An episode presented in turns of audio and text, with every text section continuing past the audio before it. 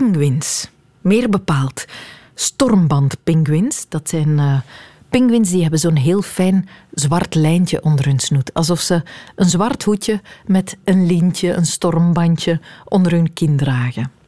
Die pinguïns die doen elke dag 10.000 dutjes. 10.000 dutjes telkens van een paar seconden. Dat is dus om de 6, 7 seconden even een paar seconden indutten. Dat is eigenlijk de hele tijd slapen en weer wakker zijn. Je moet je dus inbeelden hè, dat je een paar seconden rondkijkt, babbelt en dan.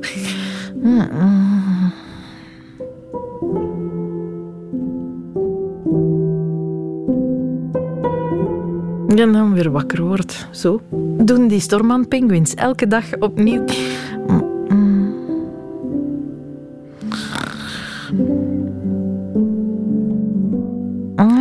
Het is toch zot om in dat ritme te leven. Maar die doen dat uit noodzaak om hun eieren te beschermen voor een soort bruine vogel die op hun eieren aast. Stormandpinguïns die moeten permanent op hun kivief zijn om te overleven.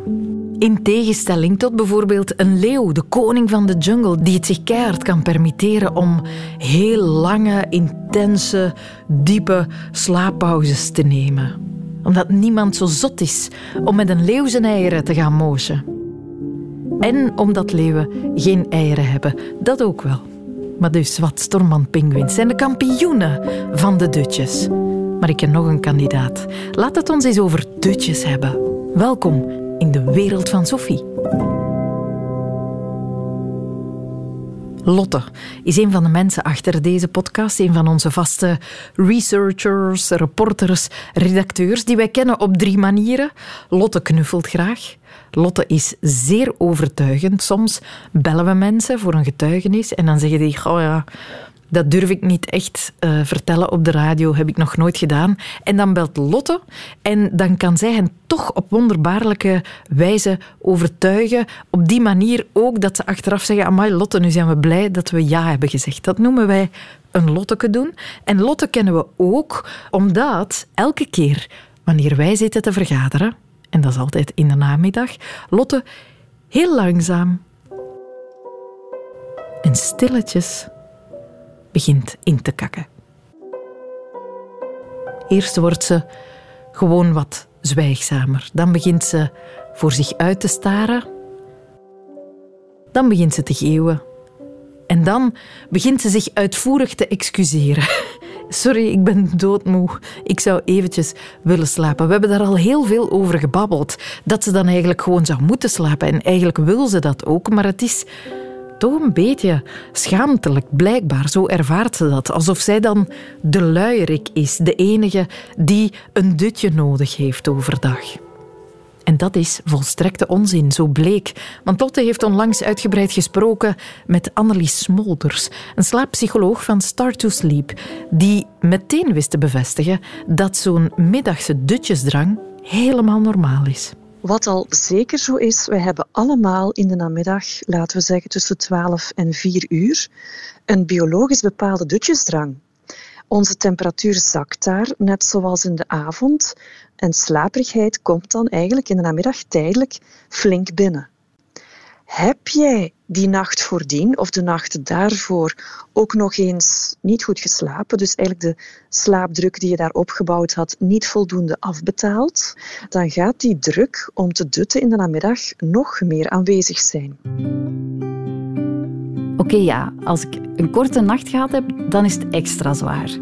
Maar doorgaans is dat niet het probleem. Ik slaap best goed s'nachts. Het is gewoon dat moment van de dag dat die man met de hamer daar staat. Sowieso, elke dag. En ik heb dat eigenlijk altijd al gehad. Heel mijn gezin eigenlijk. Mijn hele familie zelfs. Wij staan bekend ook als de Dutters.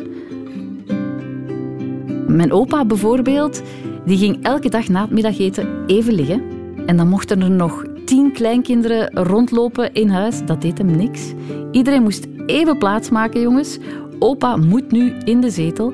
En dan ging hij liggen en vertrok meteen voor een goede middagdut in het rumoer. Dan zijn jullie gewoon geweldige slapers en blijf het ook doen. Dan klinkt het niet dadelijk alsof er in de nacht iets gebeurt wat jouw slaap verlicht.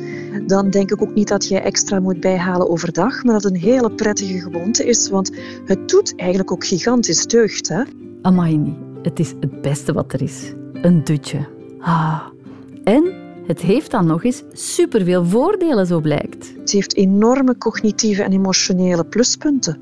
Om te beginnen, ja, jouw slaperigheid die je van in de ochtend, wanneer je je bed hebt verlaten, die heb je al voor een stukje opgebouwd. Jij gaat eigenlijk een stukje met het dutten weer afbetalen. Eigenlijk benut jij vooral slaapfase 2 heel goed. Dus wat gaat dat geven? Toch een verbetering van concentratie, alertheid, motoriek, jouw stemming. Dus het doet echt wel deugd. Alleen zou ik altijd wel gaan voor een powernap en dus niet voor een hele lange dut, want dan ga je al te veel afbetalen. Kan het de nacht erop een probleem geven? En je kan ook wel eens wakker worden op het momentje dat je in zo'n diepere slaapfase zit. Ja, en dan word je zo brak, uh, verveeld wakker. Het heeft zelfs een naam slaapinertie. En dan heb je eigenlijk wel uh, spijt van dat dutje, want het duurt ook even voordat je weer ja, op je alert niveau bent. Een dutje mag dus niet te lang duren. Maar wat is dan de perfecte duur van een middagdut? 20 à 25 minuten, dat is eigenlijk slaapfase 1, dus die net onder het waken zit. En nog een laagje lager, slaapfase 2 benutten. En je stopt dan eigenlijk na zo'n 25 minuten, net voordat je zou kunnen afzakken naar nog een diepere fase. Want als je daar wakker wordt, ja, dan heb je echt pech. Dan kom je van heel ver. En dan heb je de rest van de namiddag nodig om terug wakker te geraken. Dat is zo'n mottig gevoel. Nee, 20, 25 minuten en dat is perfect. Dan ben je echt een ander mens. Hè? Zo voelt dat ook. En zo is het ook wetenschappelijk bewezen. Er zijn bijvoorbeeld experimenten geweest waar mensen dingen moesten onthouden en dat bleek veel beter te lukken bij de groep die gedut had tussendoor. Het heeft dus een effect op je geheugen en ook op je focus. Want eigenlijk als jij slaapt, dan ga je alles wat je al tot dan hebt gestockeerd, dus de eerste informatieverwerking ga je in die slaap voor de tweede keer stockeren. Je gaat knippen en plakken, opslaan, structureren. En je maakt ook weer plaats vrij voor de volgende opslag. Dus als je dan wakker wordt na je dutje, ja, het is weer eigenlijk een, een, een blanco schijf en je kan weer beginnen te stockeren. Ja, zo voelt dat ook echt, hè? Maar mevrouw Smolders kan dat nu wel allemaal normaliseren en zeggen dat ik er gewoon aan moet toegeven. Dat is allemaal wel makkelijker gezegd dan gedaan. Want om het dan echt in de praktijk te gaan brengen, in alle eerlijkheid, ik durf het niet. Ik zou wel willen, maar het is toch not done om halverwege de werkdag tegen je collega's te zeggen: Ciao jongens, ik ga even liggen. Niemand doet dat toch? Goh, in onze cultuur inderdaad is het niet zo nat dan, in andere wel. Het wordt ook in sommige bedrijven gestimuleerd. Die hebben zelfs kamertjes waar ze kunnen gaan slapen. En er zijn ook bedrijven die zeggen, we hebben die kamertjes niet. Maar ik weet, als ik daar trainingen geef, ik krijg van die werknemers te horen, ja, we gaan allemaal even de parking op, wij leggen ons neer in onze auto en wij slapen allemaal een kwartiertje. Nu, het doet allemaal deugd, maar je moet ook de mogelijkheid hebben. En als het echt niet kan, ja, dan zou ik eigenlijk ja, toch maar een koffietje drinken, want na 20 minuten ongeveer werkt dat. En jouw klopje, jouw slaperigheidspiek, die stuikt weer in elkaar. Ofwel, wat nog gezonder is, stel je bloot aan gigantisch veel daglicht, wat wij wel in de winter niet zoveel hebben, maar draag dan bijvoorbeeld zo'n daglichtbril die dan na 20 minuten draagtijd jouw slaperigheid, jouw dutjesdrang voor de volgende 2, 3 uur eigenlijk tegenwerkt. Een daglichtbril? Het lijkt eigenlijk op een bril, een beetje een skibrilachtig montuur. Daar zitten lampjes in en je draagt die bril 20 minuten en daar zit heel fel licht in, daglicht. En jij gaat dan eigenlijk door die grote blootstelling aan blauw daglicht, ga je de melatonine, die niet tegen dat soort licht kan, stilleggen. En je bent heel wakker en alert. Ik werk daar ook bijvoorbeeld heel veel mee met mensen die in shiften moeten werken of de avondtypes die in de ochtend niet makkelijk ontwaken, zeker in de winter, want er is zo weinig licht. En ik zelf, ik draag eigenlijk mijn bril van 1 september tot 1 mei, omdat wij ja, veel te veel duisternis hebben. Het oogt wel niet. Hè. Het, het, is een beetje een lichtgevende skibril waar ik mee rondloop. Maar ik loop rond. Hè. Ik, ik werk ook ondertussen op de computer. Of ik doe het huishouden. Ja, het is alleen een beetje een raar zicht. Maar voor de rest doe ik er gewoon mee verder. Mhm. En je hebt dan geen dipjes meer met zo'n bril? Nee. Nee, nee, nee, nee. Die zijn een paar uur eigenlijk weggewerkt. Zo'n lichtbril dragen vervangt eigenlijk een dutje. Ik denk wel dat mijn collega's zullen lachen als ik met zo'n bril aan de vergadertafel verschijn. Ja, maar het is een idee. Dat kan goed. Ja, want ik ken ook patiënten die dragen ondertussen de bril ook in de ochtend als ze wel een lange rit hebben, zeg bijvoorbeeld naar Brussel. En die zeggen, ik trek mij er niets meer van aan wat ze op de trein van mij zeggen, maar ik val tenminste niet meer in slaap en kom niet meer aan in Oostende per ongeluk. Het is zo simpel. Is het niet een beetje ons lichaam uh, voor de gek houden dan? Ja, dat is het. Maar wij hebben eigenlijk wel nood elke dag aan 10.000 lux licht, wat wij in ons land niet hebben. En denk maar aan landen die nog noordelijker liggen. Nog meer duisternis, maar ook nog meer slaapproblemen, meer neerslachtigheid, depressies, gebruik van slaapmedicatie, antidepressiva, zelfmoorden. Tegenover staat bijvoorbeeld een zuidelijk land, denk bijvoorbeeld Portugal. Daar zijn die winters ook koud, maar die hebben wel elke dag een 10.000 lux licht. Daar zie je dan ook beduidend veel minder depressies, slaapproblemen, veel minder neerslachtigheid, want die hebben licht en we hebben dat gewoon allemaal nodig.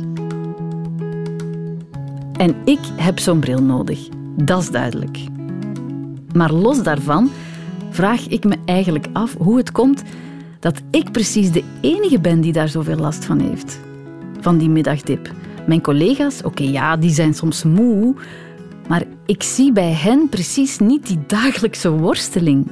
Dat is persoonlijk en je zegt het zelf, degenen gaan er bij jou voor veel tussen zitten. Onze slaapduur is eigenlijk bijna zoals onze schoenmaat. Niet iedereen heeft dezelfde duur. En de ene is een goede slaper, de andere een slechte slaper. De ene kan heel goed schuiven met zijn bioritme, de andere niet. De ene is een ochtendtype, een avondtype. Dus iedereen heeft een heel persoonlijk slaappotentieel. Als we dan toch allemaal zo verschillend zijn en op andere momenten van de dag pieken, dan is het toch raar dat die werkdag er voor iedereen hetzelfde uitziet, van 9 tot 5. Klopt, maar die regel is wel nooit uitgevonden door een slaapwetenschapper. Het heeft allemaal meer te maken met, ik denk dat het een, een Britse minister was van Economie. In de tijd dat eigenlijk daar de industrialisatie op zijn piek stond, dat er eh, fabrieken konden gebouwd worden door de uitvinding van de lamp, maar ook shiftwerk. En er heeft eigenlijk gewoon een economist gezegd, wel, we hebben nu licht, we hebben ook shiftwerk, we gaan hier doodgewoon de dag en nacht indelen in drie delen.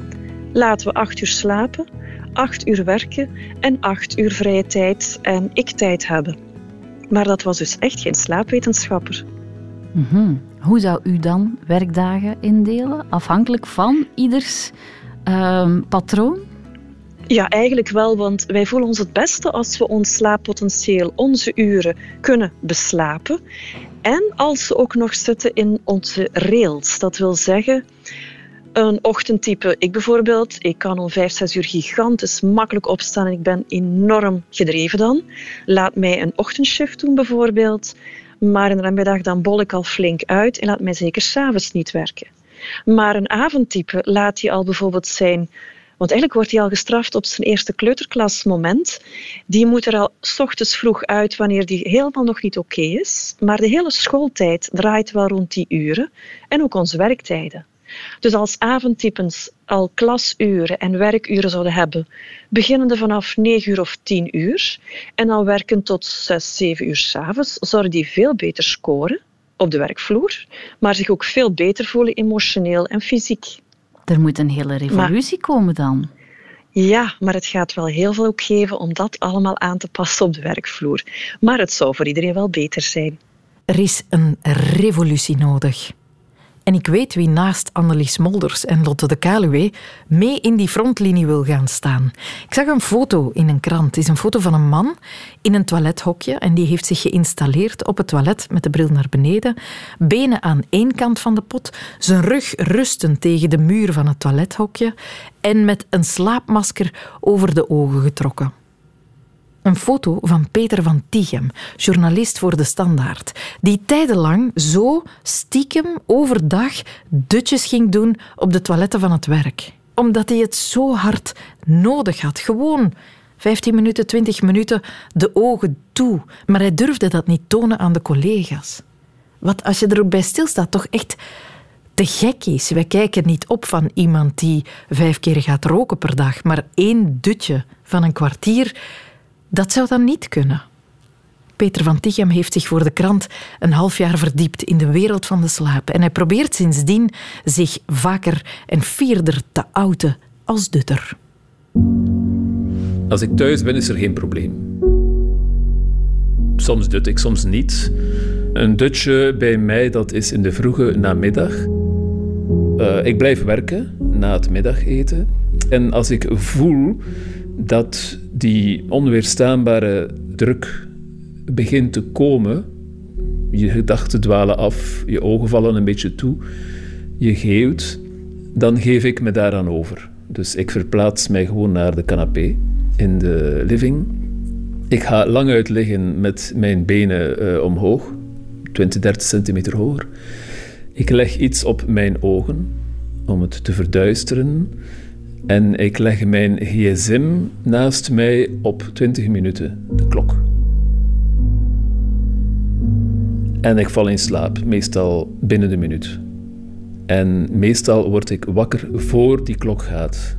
Ik denk dat ik tussen de 7 en de 15 minuten slaap. En dan ben ik een ander mens. Dan kan ik weer fris werken, kan ik weer creatief zijn, omdat er zich in mijn brein bepaalde processen kort hebben afgespeeld. Ik denk dat bepaalde knopen mysterieus ontward zijn. Het valt mij bijvoorbeeld op als ik een goed dutje gedaan heb, dat ik vaak een iets waar ik mee aan het worstelen was, in een tekst schrijven bijvoorbeeld, of een huiselijk probleempje, dat ik dan wakker word en ik het meteen doe. Ik zie plots waar in de tekst ik een bepaalde wending moet maken.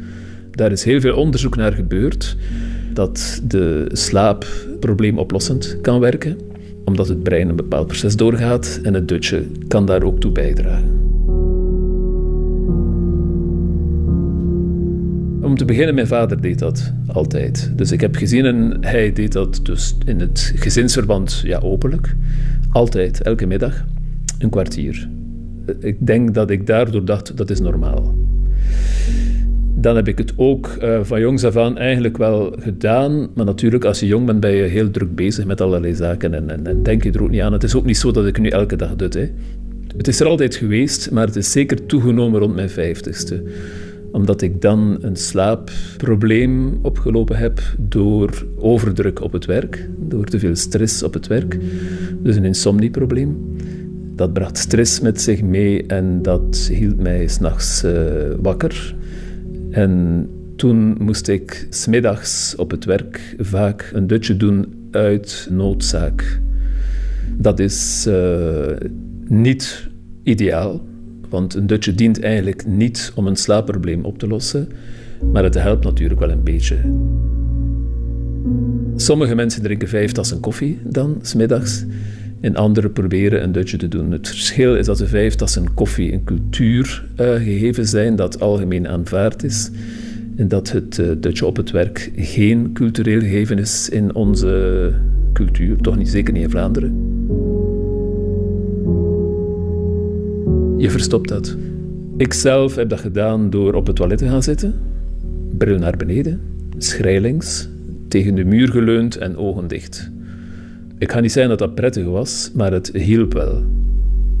Je komt een beetje stram wakker, maar na 10, 15 minuten kan je weer verder.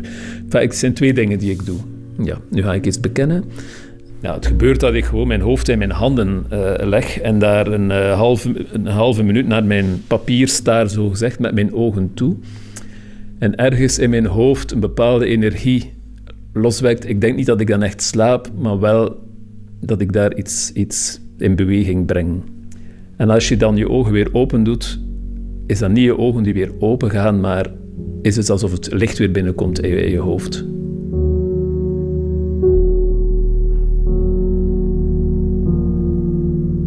Er waren ongetwijfeld andere collega's, maar daar werd uh, nooit over gesproken. Ik heb daar later met eh, psychologen over gesproken, omdat ik daarover schreef. En die zeiden, ja, maar in veel bedrijven gebeurt dat, maar de mensen zoeken een plek. Meestal is dat hun auto, smiddags. En er zit zoveel schaamte achter dat ze met hun auto wegrijden een kilometer verder op een stil plekje of een parking. En dan gaan die daar een, een kwartier, een half uur gaan dutten. En dan komen ze terug. Eigenlijk is dat schandelijk.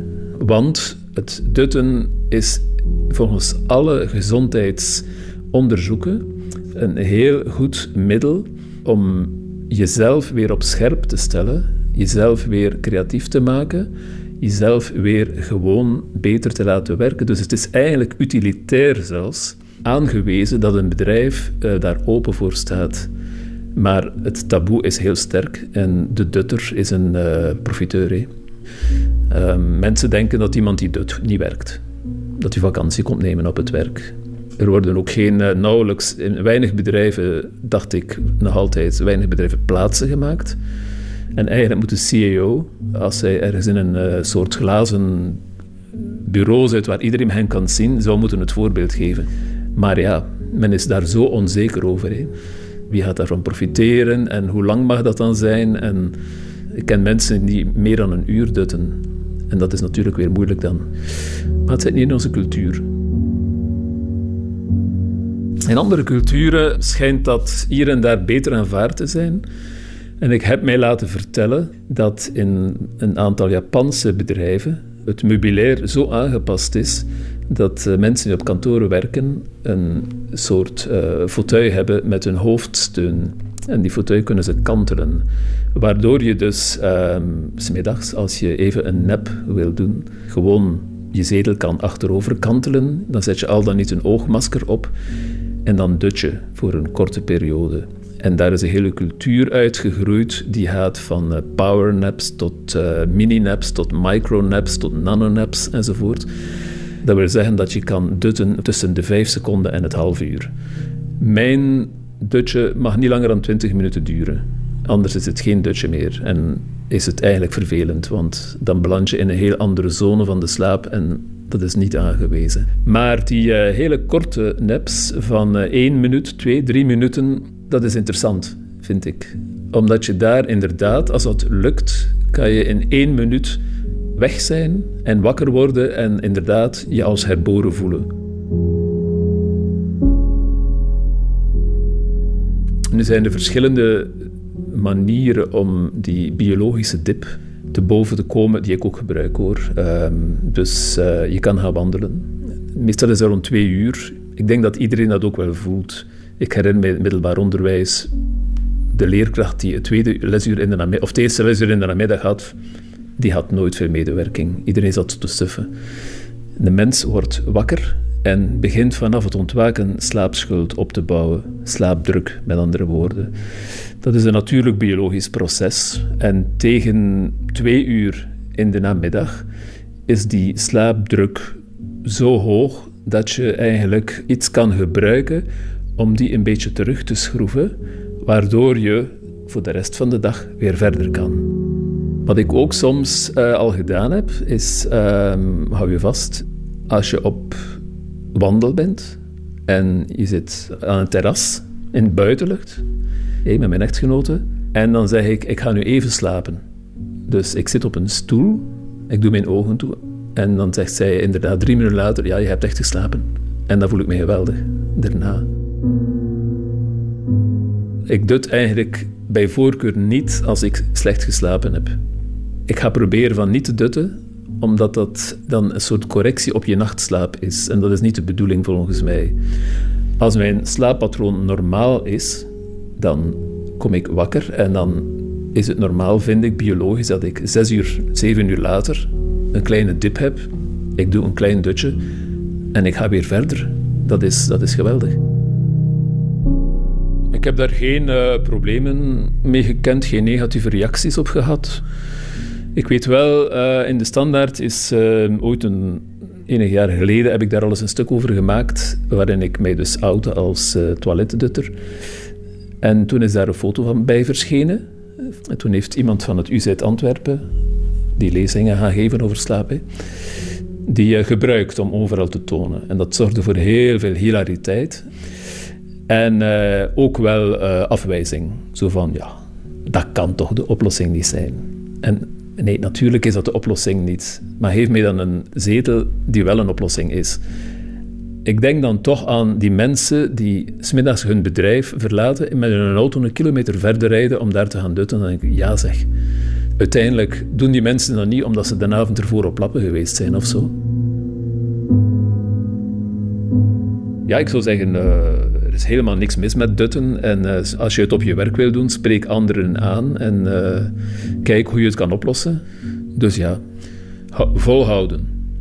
Uh, het is heel gezond, het heeft tal van voordelen, maar niet te lang.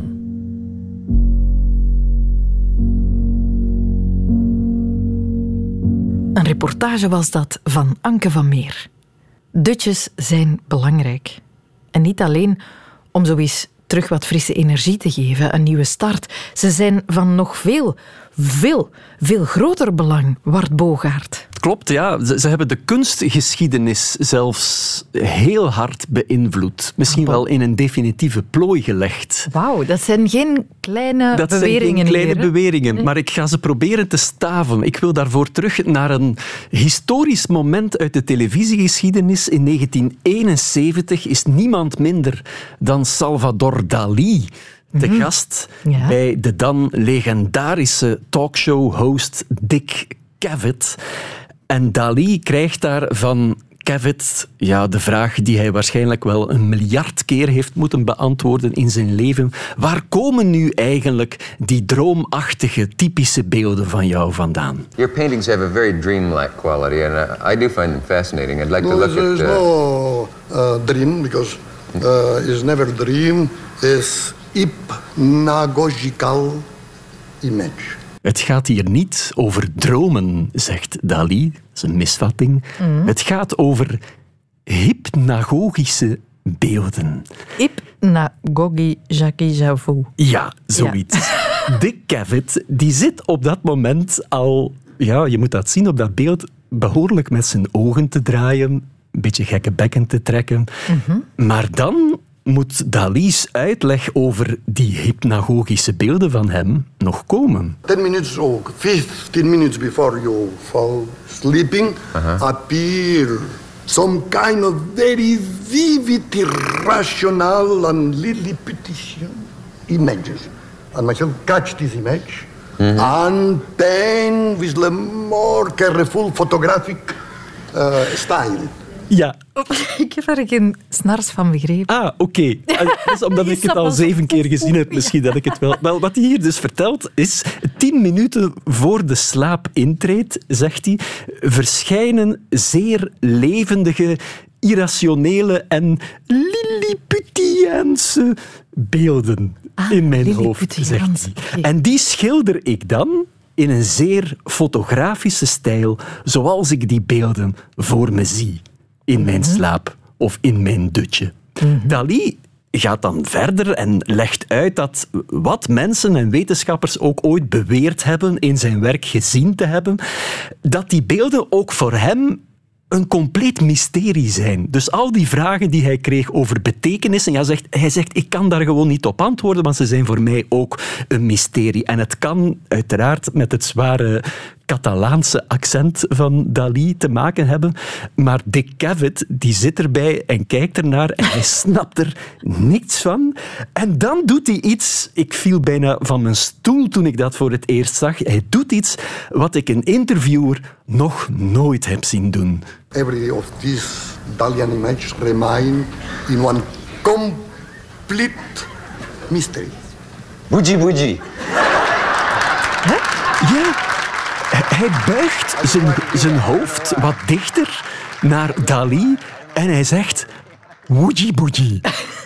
U heeft me dat doen doen, zegt hij. Ik kan er niks aan doen, maar dat is het enige wat in mij opkomt als ik u bezig hoor met uw hypnagogische beelden. Woeji boeji. Dat vind ik schitterend. Ik moet eerlijk zijn dat ik ook al interviews heb afgelegd of afgenomen waarvan ik halverwege denk... Hoeji boeji.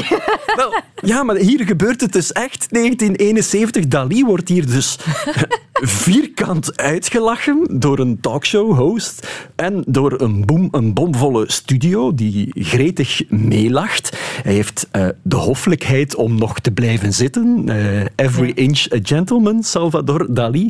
Maar het is totaal onterecht. Dat is wat ik zou willen uitleggen, Sophie. Het is totaal onterecht dat hij hier wordt uitgelachen. Want oké, okay, Dali klinkt een klein beetje koekoe. Zeker als hij in het Engels begint te spreken.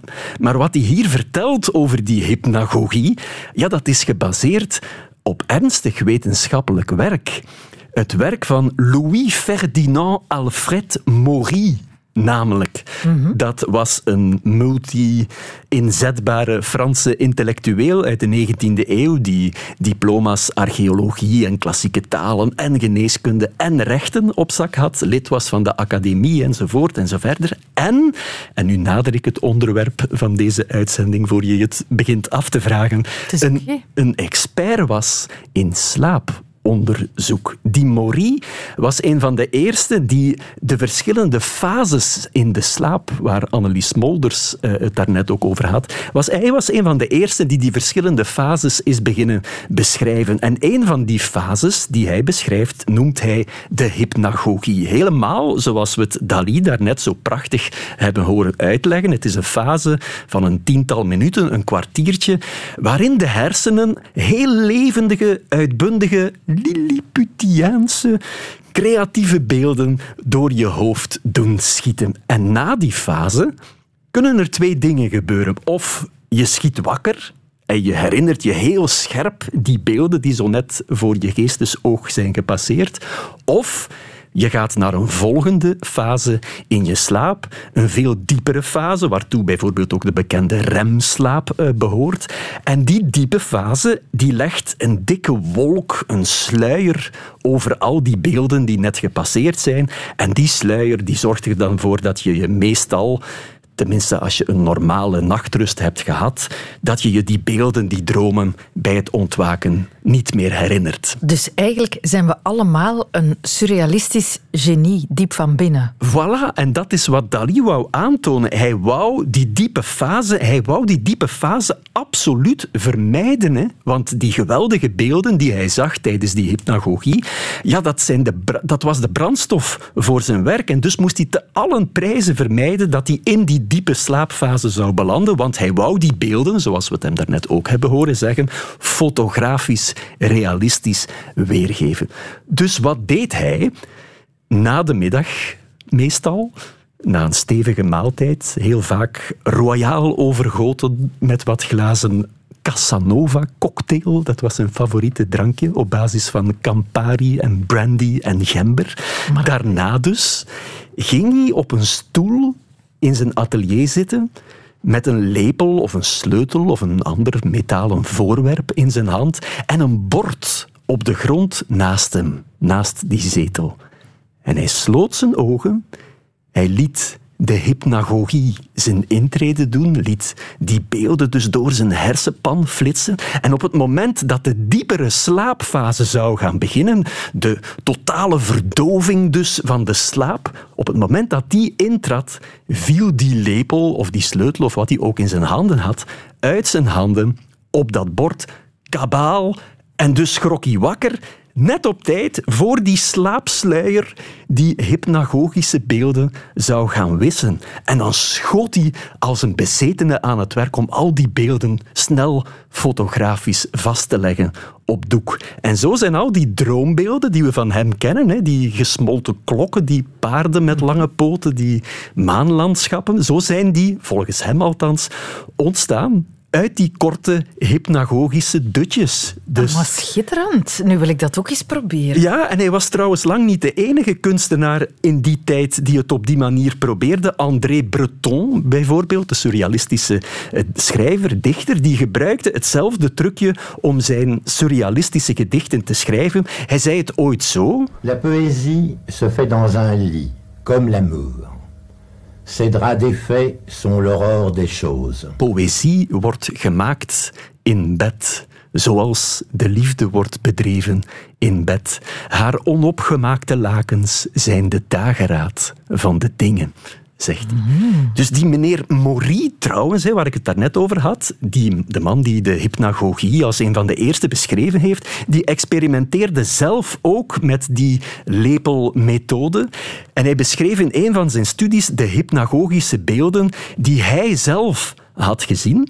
En die beelden die vormden dan weer, en dat maakt de cirkel rond, de inspiratie voor een schilderij van Dali dat de volgende titel meekreeg. Droom veroorzaakt door de vlucht van een bij rond een granaatappel een seconde voor het ontwaken.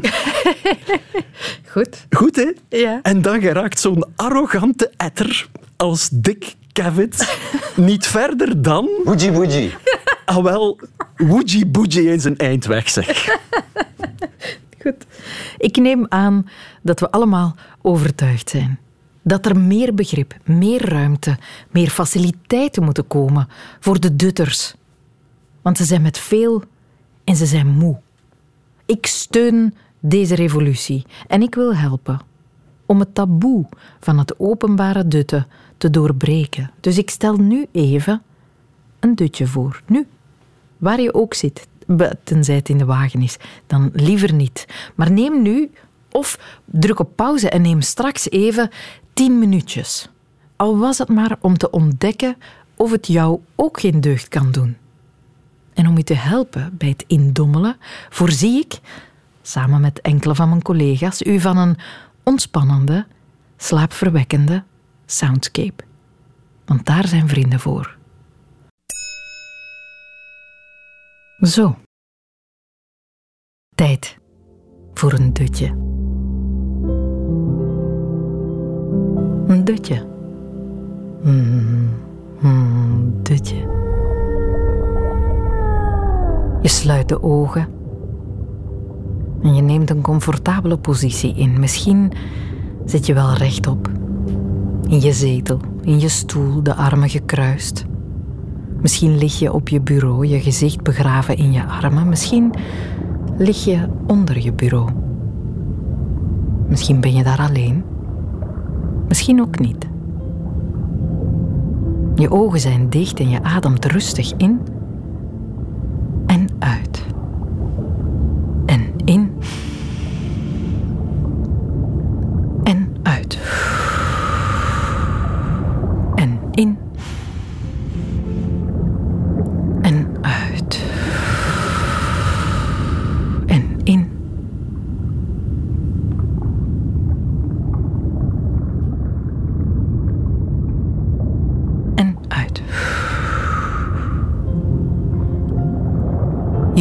hoe je bij elke uitademing een klein beetje spanning in je lijf loslaat. Je schouders, ja. Laat maar lekker los. Je nek. De spanning in je kaken, om je mond. Dat frompeltje tussen je wenkbrauwen, ja, inderdaad. Stond ook gespannen, hè? Laat maar lekker los.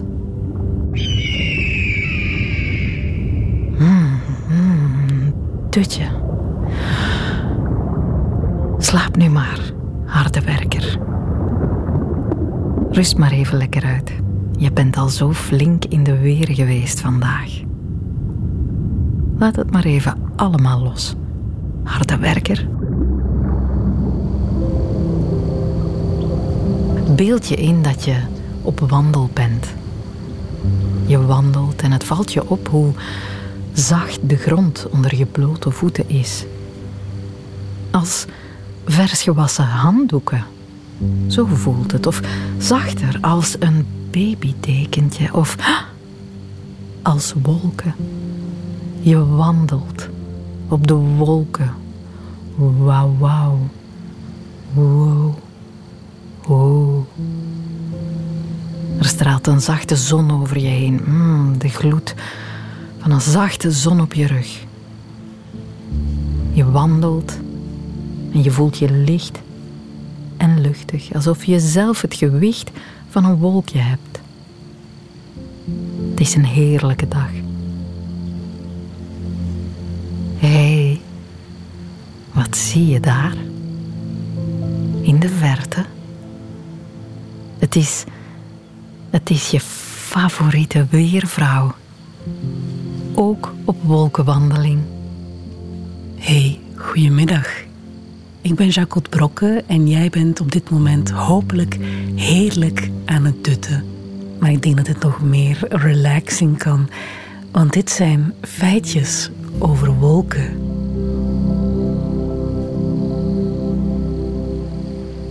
Cirruswolken bestaan voornamelijk uit ijs en komen voor op 6 tot 12 kilometer hoogte. Ze zien er soms uit als windveren of sluierwolken, zo dun dat ze het zonlicht nog doorlaten. In cirruswolken is vaak een gekleurde ring rond de zon, een halo te zien. Halo's en hun randverschijnselen ontstaan door breking van zon- of maanlicht in ijskristallen die hoog in de atmosfeer voorkomen. Het langzaam verdwijnen van de zon, maan of gekleurde kring is vaak een voorbode van slechter weer, vooral als de cirruswolken uit het westen komen en snel dichter worden. Slaap wel.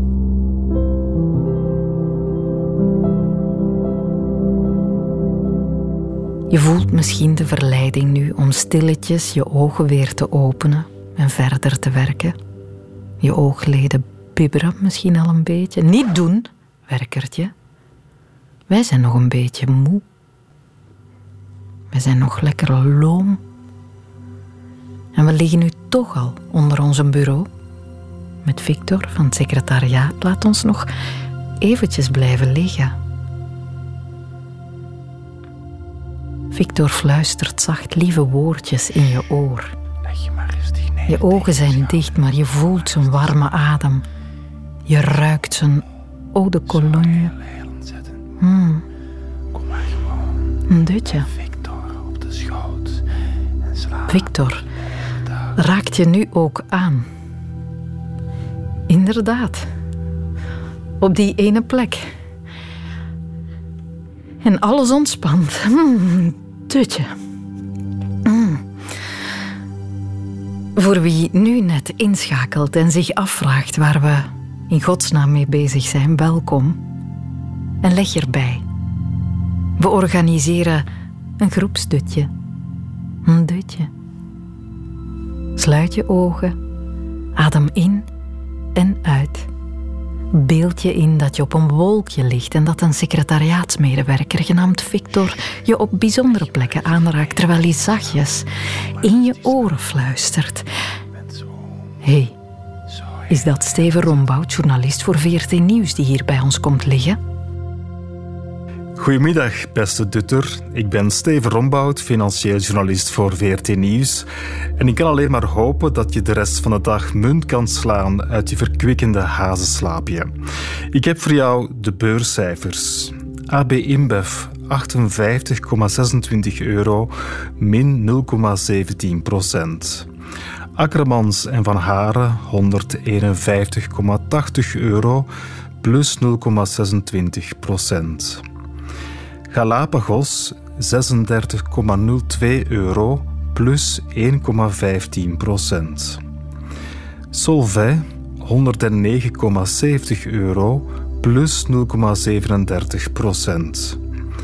Umicore 23,10 euro plus 0,92 procent. En tot slot WDP 27,08 euro plus 2,58 procent. Slaap zacht, lieve dutter. Mm. Een dutje. Mm, zouden we zoveel vaker moeten doen. Vergeet wat er nog allemaal op de plank ligt vandaag. Vergeet de klusjes die op je wachten. Vergeet de takenlijstjes. Vergeet de zorgen over welke politieke partij u in godsnaam uw stem zal geven in 2024. In godsnaam miljarden. Hier, in the land of Dutjes, moet er helemaal niks. Gewoon rustig ademen, met de ogen dicht en denken aan het zachtste dat je kent. Een kuikentje. Een kuikentje met een vliesjasje aan. Een kuikentje met een vliesjasje aan en pantoffeltjes. Een kuikentje met een vliesjasje aan en een klein mutsje op het hoofd. Een kuikentje dat Mimoentje heet. Mimoentje Zachtbroek.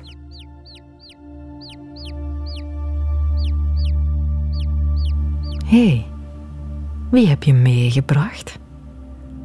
Wie is je vriendje? Mimoentje? Is dat wie ik denk dat het is? Goeiedag, ik ben Katelijne Boon van Clara. Ik hoop dat je nog steeds aan het genieten bent van een meer dan uitmuntend en deugdoend dutje. Dat mag je, dat verdien je. Op deze zender zit onze tijd er bijna op, maar gelukkig hoeft jouw siesta daarom niet te eindigen. Bij Clara kan je namelijk een hele dag dutten. Mijn favoriete dutmuziek zijn alle trage delen van pianoconcerto's. Daar val ik heerlijk van in slaap. Maar ook tijdens onze presentaties kan je heerlijk achteroverleunen. Gewoon even overschakelen naar volgende FM-frequenties. Vlaams-Brabant op 89.5 MHz. Limburg op 89.9 MHz. West-Vlaanderen op 90.4 MHz. Oost-Vlaanderen op 90.4 MHz. Antwerpen op 96.4 MHz. Centrum Antwerpen op 92.0 MHz. Tot daar, lieve Dutter. 음. 음. 음, 되지. 어. 오. 오. 야. 음, 되지.